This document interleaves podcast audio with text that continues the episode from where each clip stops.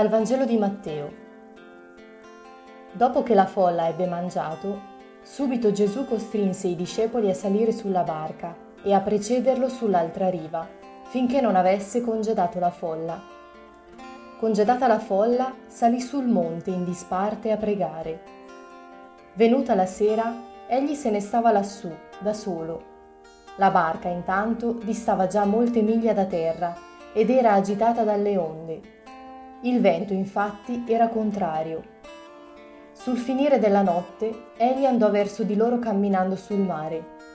Vedendolo camminare sul mare, i discepoli furono sconvolti e dissero, è un fantasma, e gridarono dalla paura. Ma subito Gesù parlò loro dicendo, Coraggio, sono io, non abbiate paura. Pietro allora gli rispose, Signore, se sei tu, comandami di venire verso di te sulle acque. Ed egli disse, Vieni. Pietro scese dalla barca, si mise a camminare sulle acque e andò verso Gesù.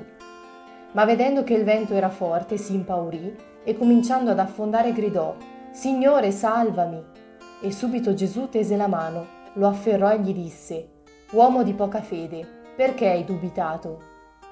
Appena saliti sulla barca, il vento cessò. Quelli che erano sulla barca si prostrarono davanti a lui dicendo, Davvero tu sei figlio di Dio. Compiuta la traversata, approdarono a Gennesaret e la gente del luogo, riconosciuto Gesù, diffuse la notizia in tutta la regione. Gli portarono tutti i malati e lo pregavano di poter toccare almeno il lembo del suo mantello e quanti lo toccarono furono guariti.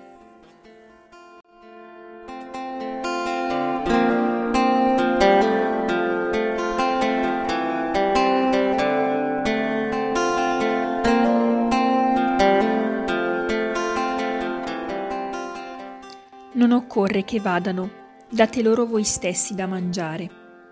Questa è la frase che voglio ricordare di questo brano di Vangelo che mi apre un mondo di pensieri e di riflessioni sulla relazione tra noi e Dio.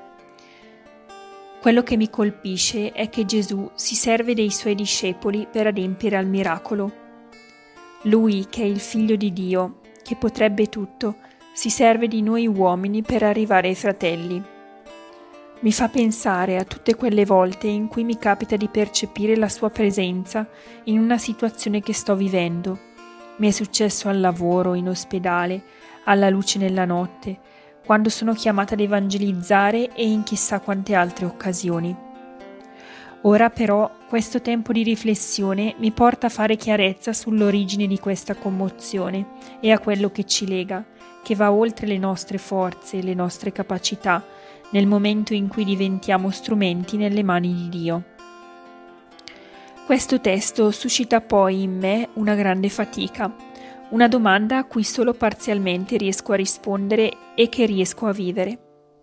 Gesù dà indicazioni precise ai discepoli, dice loro concretamente cosa fare, come servire la folla.